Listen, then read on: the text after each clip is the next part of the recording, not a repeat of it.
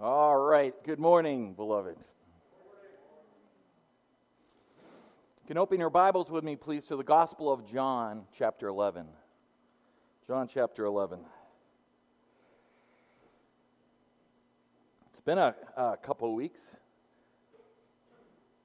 since I've been up here. So before we begin, I just want to first thank Pastor Rick for bringing us those two wonderful, powerful messages that he gave us. It's always a, a joy for me to be ministered to by my earthly father. And I'm also so grateful that God gave him a Barnabas. If you were here last week, you get that. My mother continues to be for all of us a, a letter from Christ, not written in ink, but with the Spirit of the living God, as Paul would say. Um, today, as we turn our attention back to the Gospel of John, we'll be in verses 27 through 38 of chapter 11 this morning. As John reveals to us some extraordinary insight into the humanity of the Lord Jesus Christ, the humanity of the Lord Jesus. And when we think of the Gospel of John, he is presenting to us certainly the deity of Jesus Christ. That Jesus of Nazareth, a man that we witnessed, a man that we spent three and a half years with, is God incarnate. And from John and the apostles' perspective, we've seen this. And we've seen this in John's gospel, haven't we? Uh, in fact, if you recall, John opens his gospel in John 1, verse 1 In the beginning was the Word, and the Word was with God, and the Word was God. But also in the Gospel of John are extraordinary insights into the humanity of Jesus as well. For example, in John chapter 1, verse 14, in that same prologue, those first 18 verses in the Gospel of John, he said, And the Word became flesh, and he dwelt among us, and we beheld his glory, the glory of from the Father, full of grace and truth. And this is really at the heart of the Christian faith, isn't it? It's what separates Christianity from certainly every other religion in the world. It is that Jesus Christ was both fully God and fully man. It is that Jesus Christ never surrendered his deity. Rather, he added to it humanity. We read in the New Testament that Jesus was born of a woman, that he grew in wisdom and stature, that he hungered and he ate, he fasted and he prayed, he was tempted in all things as we are. He physically grew weary and he had to sit down.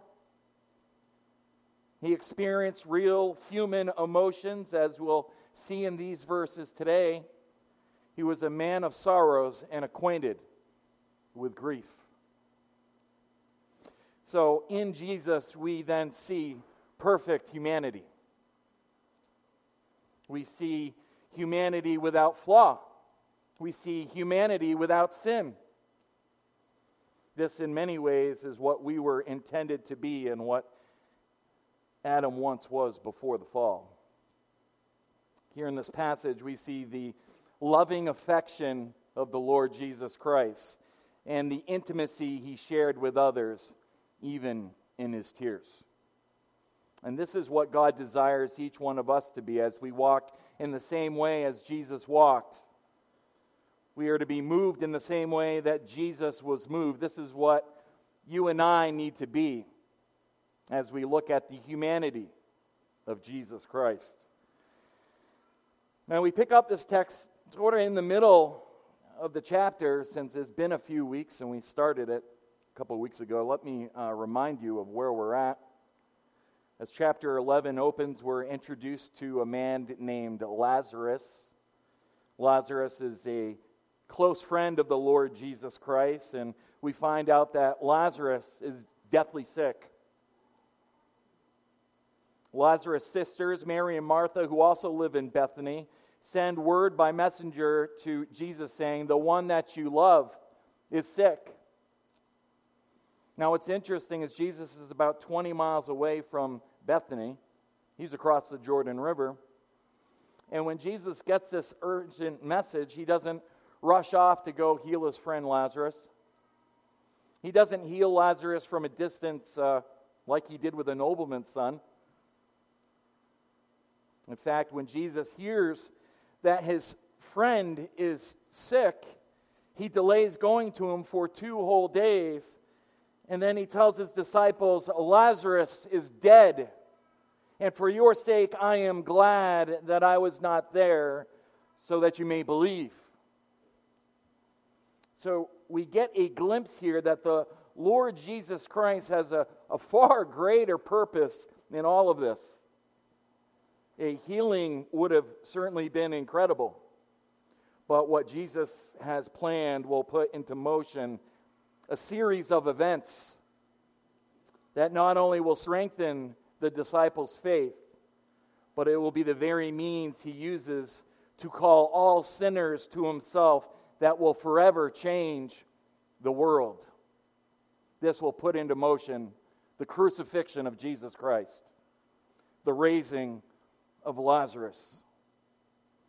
Well, that was sort of scene one that we spent in the introduction, the first 16 verses. The next week in scene two, we see that Jesus travels to Bethany, and on his way there, he meets Martha, who, who actually runs out to go meet the Lord Jesus. And she says to him, Lord, if you had been here, my brother would not have died. And Jesus said, Martha, your brother will rise again. And Martha said, I know that he will rise again in the resurrection on the last day. But in verse 25, Jesus said something so incredible as if to say, Martha, you don't understand. I am the resurrection and the life. Whoever believes in me, though he die, yet shall he live. And everyone who lives and believes in me shall never die. Martha, do you believe this? And in verse 27, Martha then gave one of the most powerful confessions of faith that we see in scriptures. She said to him, Yes, Lord, I believe that you are the Christ, the Son of God who has come into the world. So that's where we last left off two weeks ago. Some powerful verses, but these are coming up are, are even greater, I think, uh, in our relation with the Lord Jesus. So let's pick this story back up now in, in verse 28. Uh, this is the third scene, if you will, in this incredible unfolding drama in the raising of Lazarus. We're going to have to come back next week to see him actually come out of the grave. Um, we'll start in verse 28 and we'll read through to verse 37 this week as um, we can take a, a, closer look after I read these. and, and the point I want you to notice are, are four features of the humanity of Jesus Christ. In these verses, we, we really get a fuller understanding of who Jesus Christ is. And I'm really excited to share these verses with you. So. Let's begin there in, in, in verse 28. It says, When she had said this, this, this uh, refers to Martha and, and that glorious confession that we just read in verse 27. Yes, Lord, I believe that you are the Christ, the Son of God who is coming into the world. So, so when she, Martha, had said this, she went and called her sister Mary, saying in private, The teacher is here and is calling for you. And when she heard it, she rose quickly and went to him. Now, Jesus had not yet come into the village, but was still in the place where Martha had met him. Verse 31 When the Jews who were with her in the house consoling her saw Mary rise quickly and go out, they followed her, supposing that she was going to the tomb to weep there. Now, when Mary came to where Jesus was and saw him, she fell at his feet, saying to him, Lord, if you had been here, my brother would not have died.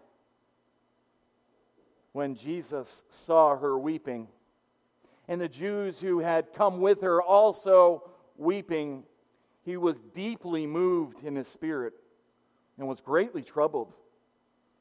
And Jesus said, Where have you laid him? They said to him, Lord, come and see. Jesus wept. Verse 36.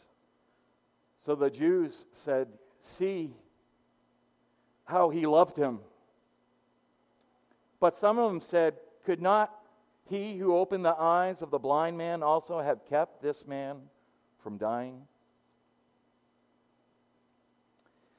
As we look at the humanity of the Lord Jesus as revealed in these verses, I want to um, first draw your attention to the intimacy of the Lord Jesus Christ.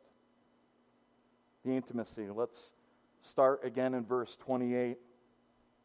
It says, When Martha had said this, again, the confession in verse 27, she went and called her sister Mary, saying in private or, or privately, The teacher is here and is calling for you. Now, Mary, you might remember from uh, other scriptures, uh, Luke 10, I think it is, uh, was the sister who earlier in, in Luke 10, this would have been not included in John's gospel, but, but Luke includes it, was the one sitting at the Lord's feet, you'll remember, listening to every word that the Lord was saying. And it was Martha in that story who, who was distracted getting all the preparations ready uh, for hosting Jesus and the apostles. So Martha is depicted sort of as the one always on the go. She's the busybody. So Martha ha- has gone out and, and met the Lord Jesus first before he had even arrived into town and to the house. So now she goes to the house and she calls Mary, saying in private, Mary's back at the house, saying, The teacher is here and he's calling for you. Now, it's not specifically stated in the text, but I think it's right to imply from this that Jesus had told Martha to tell Mary secretly because Jesus wants to meet with Mary individually and privately. He wants to talk to her one on one. And this really points to the intimate relationship Jesus has with the family of God, and certainly with this family. And is a great reminder for us that He knows us intimately. He knows our heart, and He knows Mary's. And her heart is certainly grieving over the loss of her brother, Lazarus. So Jesus sends Martha and he wants to meet alone with her. So Martha says, The teacher is here, and he is calling for you. Let's pause there just for a moment. The teacher. That's how disciples would have often referred to Jesus. The word disciple, of course, means uh, student or learner. and it's only natural then that, that she would refer to Jesus as teacher, but, but not just a teacher. Please note, the teacher. the teacher. She understands that Jesus, the Son of God, the Son of Man, is the greatest teacher who has ever walked this earth. He is the source of all truth, and the, and the teacher is here, and he's calling for you. and so Jesus takes the initiative to call Mary in order that he could console her and to comfort her. Jesus is being much like the Holy Spirit here, who is referred to as the Comforter. And we see how the triune Godhead truly works in tandem with one another, possessing all the same attributes, as Jesus here desires to, to comfort Mary and her broken heart. And so he draws near to those who are suffering. So in verse 29, and when she, Mary, heard it, she, she rose quickly and went to him. The coming of her Lord had such an effect upon her that Mary rose up quickly. She, she sprung into action, if you will, amid amid the ashes of her sorrow. As she went out to go meet the Lord Jesus, we might say she was making haste to get to the Lord Jesus Christ. And wouldn't you? If you knew that Jesus was calling you and he wanted to meet you with you, you would bolt to Jesus. Verse 30. Now Jesus had not yet come into the village, but was still in the place where Martha had met him. So Jesus still remains outside of the city, possibly so he can avoid this massive crowd that would have been gathering there, so he can have this private conversation with Mary. And again, this really speaks to the, the personal relationship that we have with the Lord Jesus Christ. Certainly, in a, a gathering like this, we can collectively meet and, and, sit here today and sing and, and worship our Lord together. But He does desire to meet with us, uh, each and every one of us, individually and personally.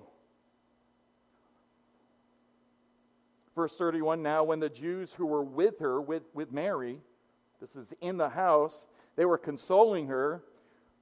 When they saw Mary rise up quickly and to go out, they followed her, supposing that she was going to the tomb to weep there. So we know that, that, that they're uninformed to the message that was sent to Mary. So, because Martha had told Mary secretly about the Lord wanting to speak to her, those there, those who are mourning with her, assume that they have gone off to the tomb, that Mary has gone to the tomb. And so those who were in her home instinctively just also rose to the feet and they followed Mary so that they could comfort her there. Verse 32. Now, when Mary came to where Jesus was and saw him, she fell at his feet. She just melted under the emotional strain of losing her brother Lazarus, and upon seeing the Lord Jesus at last come, the Lord is, is finally here. She collapses at the Lord's feet, and beloved, there's no better place to be than at the feet of the Lord Jesus Christ. Better to be at the feet of Jesus than standing anywhere else. And so there's Mary at the feet of our Lord, and she says, Lord, and, and that too is a strong confession. Her sister said, You are the Christ, the Son of God, who has come into the world. Earlier, we also saw that she said, The teacher.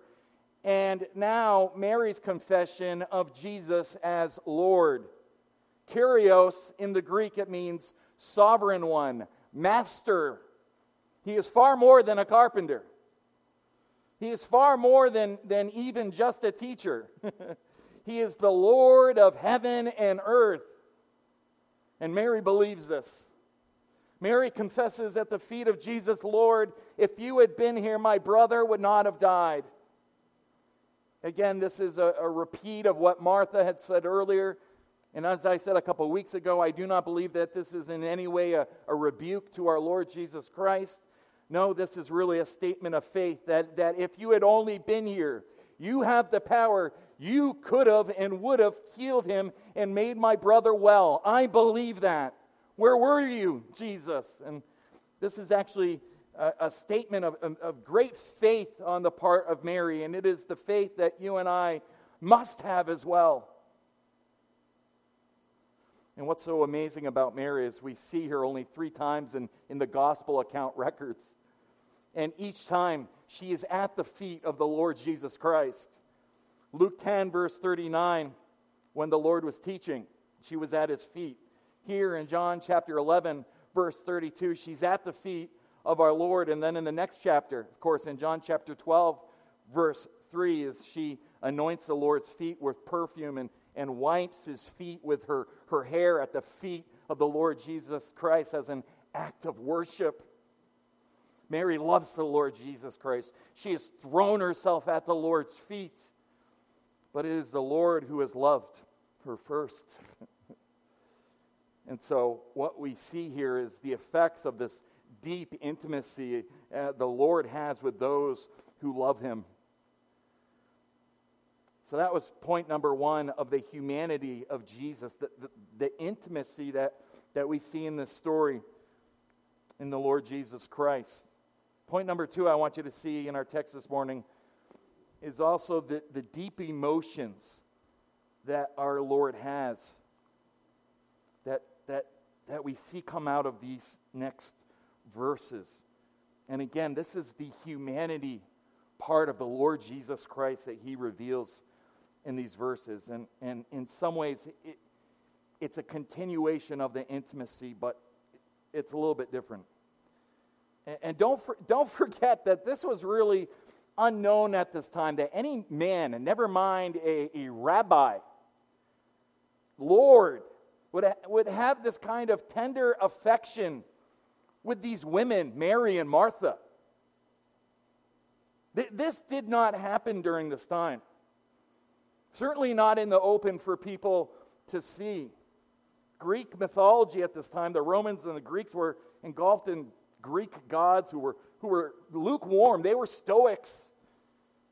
They had no emotion, no feelings whatsoever. They were disconnected from the creation, from the creatures here on earth, at least in the minds of those who invented these fictitious characters.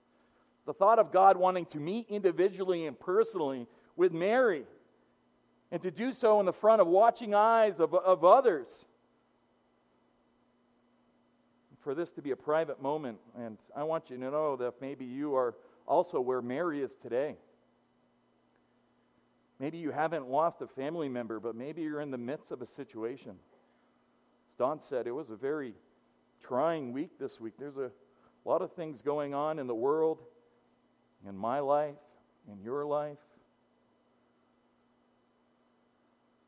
You might feel like the world's being turned upside down on you. I, I want you to know that Jesus seeks to meet with you personally and individually because He cares for you and He desires to attend to those needs. He is calling for you, in fact, for you to, to leave your circumstances behind and to come and meet with Jesus. Outside of the city, if you will, away from all the, the noise and the commotion, from all those people who have gathered who are, who are talking, and, and come and meet with Jesus. Meet alone with Him because ultimately only Jesus can comfort that troubled heart of ours. Only the love of Jesus can, can bind up the brokenhearted. Only Jesus can truly pour the, the oil of his healing grace into your wounded heart and make it whole again. So I want you to notice next the, the deep emotions of Jesus in verse 33. When Jesus was when Jesus saw Mary weeping, and the Jews who had come with her also weeping. He was deeply moved in his spirit and greatly troubled. This word uh, for weeping, uh, kleo, uh, means loud wailings, expressing uncontainable, audible grief. This is a scene of absolute, intense, emotional sorrow. In fact, if you saw some of the videos this week as the atrocities perpetrated by those terrorists, there, there were Afghan women wailing over the bodies of their loved ones. Is the, the, the heart expressing uncontainable, audible grief, is this word. And Jesus sees all of this. And please note the result of this. When Jesus saw her weeping, and the Jews who had come with her also weeping, he was deeply moved in his spirit and greatly troubled. This profoundly affected the Lord Jesus on multiple levels. First, please understand, he is not a stoic sovereign. No, not the Lord Jesus. He, he's not a mechanical Messiah. He, he's not a, a robotical redeemer. He, he's not just up in heaven making chess moves in heaven, divorced from feelings and emotions. No, Jesus is deeply moved in his spirit. These words, deeply moved, is, is one word in the original Greek. It's an interesting word and the English translation. doesn't do a good job of capturing it here. It means to groan inwardly, to admonish sternly, and to be moved in anger. It's used to portray an angry horse snorting out his nose. It represents a, a, deep groan from the depths of his humanity, from the, from the very depths of his being. John also adds that Jesus was greatly troubled. It, th- these words literally mean to be stirred up, causing inner perplexity, emotional agitation. He, he is stirred up at the, the very depths of the Lord Jesus being. Jesus is totally invested emotionally. And it is the weeping of Mary and Martha that, in part, causes Jesus to later weep. Think about that. Their weeping, in part, led to his weeping. Their weeping caused the Lord Jesus to weep. But this is far more. This is an intense upsurge of an emotion that could be seen on the, on the face of the Lord Jesus. And don't think that only 2,000 years ago that Jesus did this. Jesus is still in glorified humanity. When Jesus returned to the right hand of Father in heaven, he didn't return to it to a pre incarnate spirit state. So, when you and I are walking through the valley of the shadow of death, when we experience the sorrows and the pain that this broken world gives to us, Jesus can feel our sorrows. But why these words that mean indignation? That the, there's, there's much more going on here than just entering into the women's grief. Jesus is greatly troubled. He's allowed himself to feel this deep emotion that's stirring up inside of him. There is sorrow and sadness, and I would say a, a righteous anger. Every emotion is coming in and it grips him in his spirit, in his inner being. This is like what Hebrews 4 says that he was in all points tempted as we are. He, has been touched with the feelings of our, of our infirmities as our high priest. He's sad because, yes, he's lost his friend. But there's more here than that. Jesus feels a far more transcendent pain. He, he, feels a, a cosmic, eternal pain. There, there are hundreds of people that have gathered around that are grieving over the death of Lazarus, hundreds of onlookers and unbelievers who are representative of, a, of the whole nation of unbelievers who are all, all heading towards eternal suffering. And Jesus allows himself here in his humanity to experience the, the emotions of it. He feels all of it. The only other way I could kind of make a comparison is it's maybe a little bit like the, the agony that he felt in the Garden of Gethsemane, where it describes the Lord Jesus being exceedingly sorrowful as he anticipates the sin bearing of the cross. So, what do I think Jesus is so angry at? He's angry at, at, he's angry at what he's come to defeat. The wages of sin is death. Jesus said, I am the resurrection and the life. It, this is not how I made you. This is not what I've wanted for you. But here Jesus feels the devastating effects that sin has brought on to his creation. He's experiencing with his creation in his humanity the, the loss and the brokenness and the total devastation that sin brings. So when Jesus saw Mary weeping, and the Jews who had come with her also weeping, and Mary's at the Lord's feet, broken over her, her brother's death. He is deeply moved in the spirit and he's greatly troubled. The Lord Jesus Christ left the glory of heaven. I am the bread that came down out of heaven to come into this world of woe.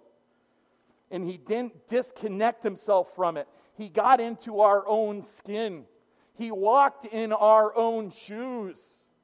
And he feels not just intellectually, but experientially what we feel. He's been tested at all points, such as we. Last week, we sang a, a, a, song called Taste and See that the Lord is good. And if you read the bulletins, I did a wrote up on, on Psalm 34. It spoke to me, the, the whole chapter. And um, the, the lyrics that we sang last week come from Psalm 34, the Psalm of David, a wonderful psalm. And and as I was studying this week, those verses just kept ministering to me all week long. Oh, taste and see that the Lord is good. Oh, taste and see. Taste and see. Beloved, in times of trouble and heartache and uncertainty, do you still taste and see the goodness of our Lord? I pray that you do. David sure did. That's why he could say, How blessed is the man who takes refuge in him. How blessed are we that we can throw ourselves at the feet of the Lord Jesus Christ. David was a man who, yes, spent many years up on the, the mountaintops of life, if you will. He experienced much of God's favor but he also went through the valleys. He experienced deep, profound loss in his own life. He lived life feeling like the hunted.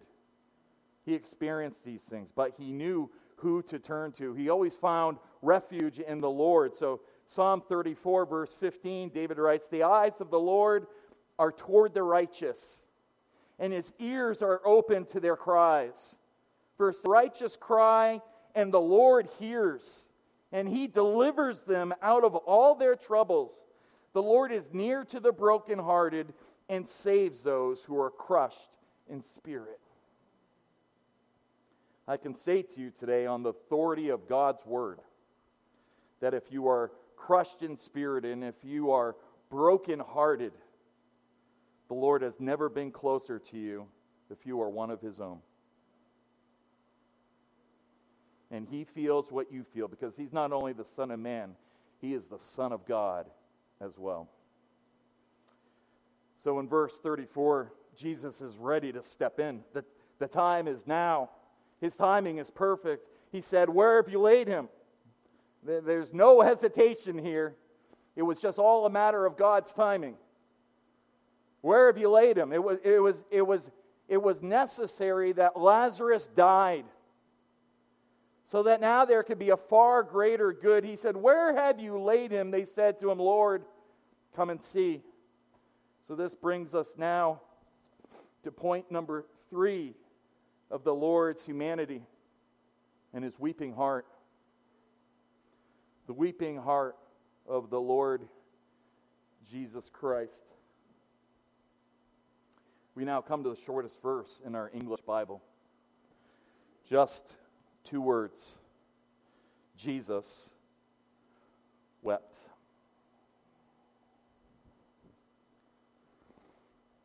There are no verses in the Bible that tell us of Jesus laughing, though surely he did because he was perfect humanity.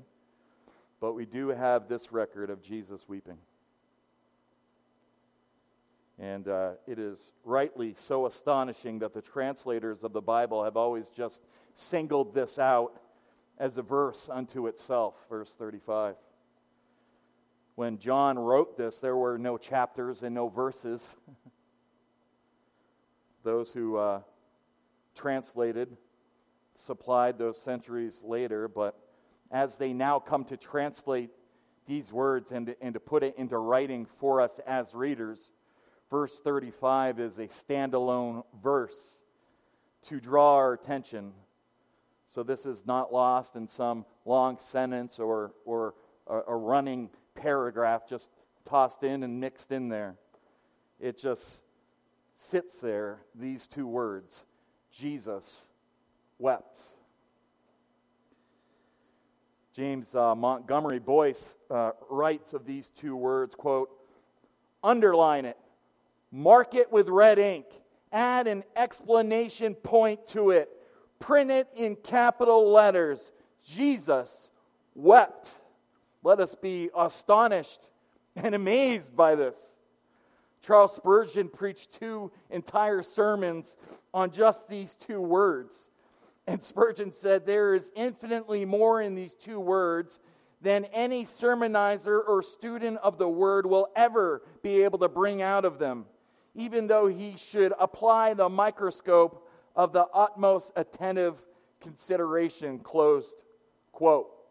Spurgeon is saying, man, you can, you can put a microscope over these two words and, and peer down into them, and you'll, you'll never even begin to see and capture all that is bound up in these two words. That the King of glory wept. And I don't think it's over Lazarus. That's kind of a sentimental, devotional thought. Jesus knows what he's getting ready to do to Lazarus. He's going to raise Lazarus from the dead. There's, there's no suspense in the, in the mind of the Lord Jesus Christ. He knows what's about to happen. He's going to come up to that, that grave in a loud voice and say, Lazarus, come out! And he'll come walking out of that grave. No, I think these words, Jesus wept, are here because he's fully entered into this scene sorrow. He sees sin. He sees death. He sees the sadness that Mary and Martha are experiencing from it. He is weeping as they are weeping. This word for weep is dakruo. It's a very rare word. In fact, this is the only place in all of Scripture and it rightly deserves to just stand alone in the Bible with a lot of white space around it as these black letters will leap off the page at us. This word weep means to weep silently with tears. In contrast to the wailing of the sisters and everyone else who, who is mourning, Jesus stands alone in some sense as the tears just pour down his face as the Lord Jesus sits there and silently, they just flow from the eyes of the, the Lord Jesus Christ as he looks out at his creation. What do these two words tell us about Jesus? That he was truly a man, that he had emotions like every other man, yet with a far greater love, that he, he felt sympathy and he felt compassion and he felt sorrow he felt even more than Mary and Martha could feel because he is the Son of God and he is the Son of Man. And by the way, that's the one to whom you pray through to the Father. You come to the Father in the name of the Lord Jesus Christ in the midst of your storms of life, in the midst of your loss and own suffering. And you have one at the right hand of the Father who not only understands, but who feels what you feel. Listen to Hebrews chapter 5, verse 7. In the days of his flesh, referring to his incarnation, Jesus offered up both prayers and supplications. Listen to this with loud crying and tears. In his incarnation, Jesus wasn't just going through some checklist as he went along. He was pouring out his soul in prayer and, and feeling for those for whom he prayed for. And he continues to make intercession for us, the right hand of God the Father, and glorified humanity with these same intense emotions. The last section I want you to see and point out to you is number four in our outline and that is the loving affection of Jesus.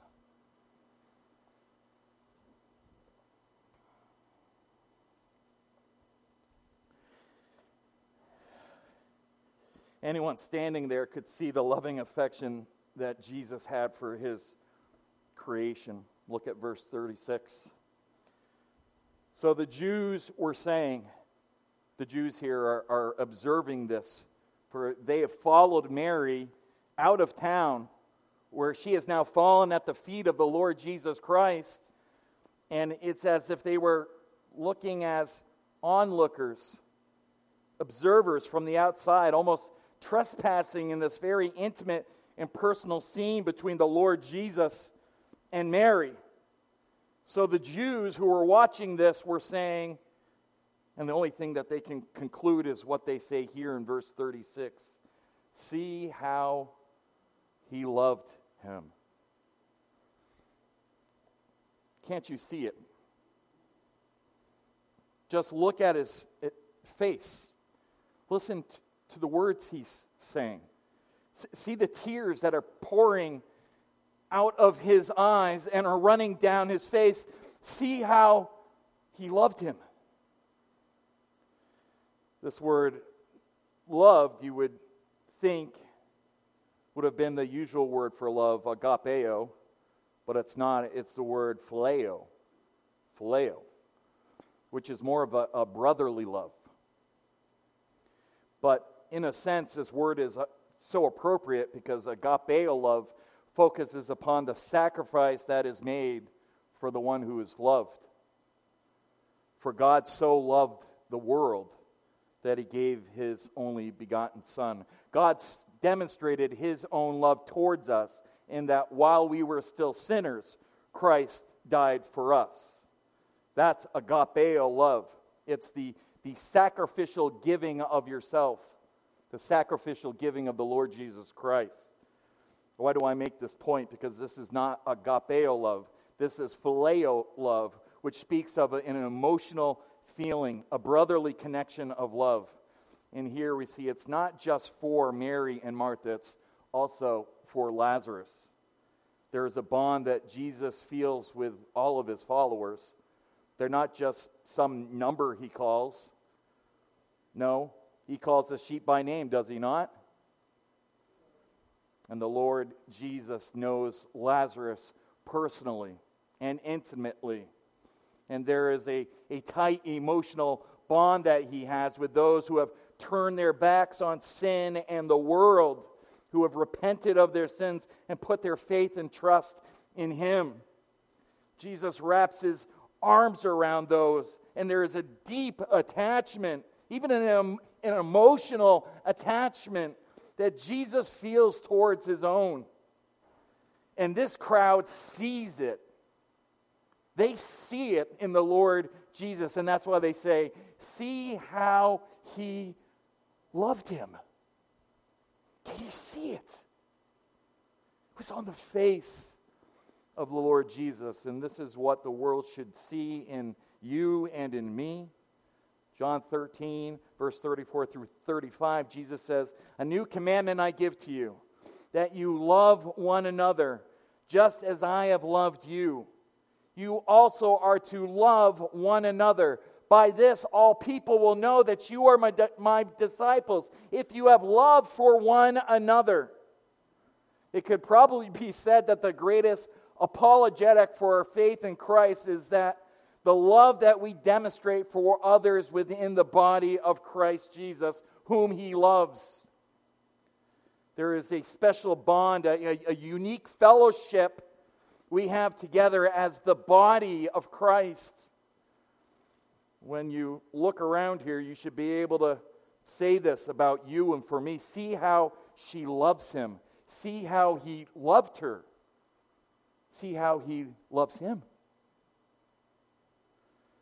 there is such a, a, bond of fellowship in the Lord Jesus Christ among us that at times it runs even deeper than our own flesh and blood family because we are, we are welded together in the body of Christ at, at a far deeper and more profound eternal place where we are going because we are in Christ together, that we are kindred spirits in the Lord. This word loved was used earlier in the chapter. It says, in verse 3 in the letter, Lord, the one whom you love is sick. And when the Apostle John sits down and, and starts commissioning by the Holy Spirit as he writes this gospel, which has taken over 50 years since this time that he has sat down and wrote it, He's had a lot of time to sit and reflect on his time spent with the Lord Jesus Christ, And it was John, you remember, who was the only disciple who, who did not run off, but rather he stayed with Mary at the cross and saw the crucifixion of our Lord. The rest of the apostles scattered, but John hung in there. And so when John writes this gospel, five, maybe six decades later, do you know that he never even writes his own name in his book? We have no mention that John is the author of the Gospel of John. Because John is so overwhelmed when he thinks back on his time that he spent with the Lord Jesus Christ that he will not even put his own name in the Gospel of John. He simply identifies himself this way in, in John chapter 13, verse 23, and in other places the disciple whom Jesus loved. The disciple whom Jesus loved. John says, Don't name a, a city after me. Don't name a hospital after me. Just remember that I was the disciple whom Jesus loved. That's who Lazarus was. He was the disciple whom Jesus loved. And that's who you are, my friend. If you are a believer in the Lord Jesus Christ, you are, you are the apple of his eye. You are the object of his affection. When you hurt, he hurts. When you rejoice, he rejoices. You are the disciple whom Jesus loved. Feel the grace of the Lord Jesus Christ upon you. Well, in verse 37, we conclude this part of the scene, and there's, there's quite a contrast here in verse 37. It's, a, it's an eye opener, and it ends in the middle part of the narrative with kind of a, a dose of reality. N- not everybody knows Jesus like Mary, Martha, and Lazarus. There are people who just are, are along for the ride, but they're not really in the boat. It says in verse 37 But some of them said, and, there's a note of disdain here, could not this man, do, you not hear a, note of, of skepticism in that? Could not this man, no mention of the Son of God, uh, no mention of the Christ, no mention of the teacher, no mention of Lord, but some of them said, Could not this man who opened the eyes of the blind have kept this man also from dying? It sounds as if they're second guessing Jesus already. They're already casting scorn at Jesus, and could be why the next chapter opens with Jesus again being deeply moved. At any rate, as I bring this section to a conclusion, I just want to close with three quick summarizing thoughts. Number one, you may be where Mary and Martha are in the story. You may have come to church today with a heavy heart. Uh, you may have ample reason to have sorrow in your heart. It's part of the human experience, but I want you to know that we are not alone in that experience. And when Isaiah the prophet was able to see the Messiah down the, the passage in the corridor of time, he prophesied in Isaiah 53 that Jesus would be a man of sorrows and acquainted with grief. Of all the Sundays for you to be here and for us to have this section of Scripture to cover today, I hope you can personalize this message and you can see the compassionate, loving, kind, tender Savior, and He's calling for you. He wants to comfort you, He wants to console you. You need to meet with Jesus. You need, like Mary, to fall at the Lord's feet, and you need to pour out your heart to Him, and He will hear, and He will enter into your sorrow, and He will pour out onto you His peace and His comfort into your heart. His peace is far greater than any part of your heart that is broken. The second thing that we learn from this is we are reminded it's almost a glimpse into our future that, that we have a, a glorious future awaiting us. Because the day is coming, as described in Revelation 21, verse 4, when Jesus will wipe away every tear from our eyes. And death shall be no more, and neither shall there be mourning, nor crying, nor pain anymore, for the former things will have passed away. Yeah, amen. That day is coming, beloved. That day is coming when you and I will literally, literally be at the feet of the Lord Jesus Christ. And as we look up at him, I'm certain tears of joy will be pouring from our eyes. And Jesus will finally wipe those tears away, and he will say to you, Child, no more. No more tears. No more sadness. No more sorrow. No more sin. No more death. No more. He'll remove it all, and we will enter into the celestial city, and, and there we will live with Him forever and ever. And then finally, the third thing I would say is not everyone is going to the celestial city. Not everyone will have their tears wiped from their eyes. In fact, Jesus describes hell as a place where there will be those who will be in even greater sorrow, where there will be weeping and gnashing of teeth. They will perish and yet never perish. There's a very real place called the lake of fire and brimstone a place prepared for the devil and for his angels.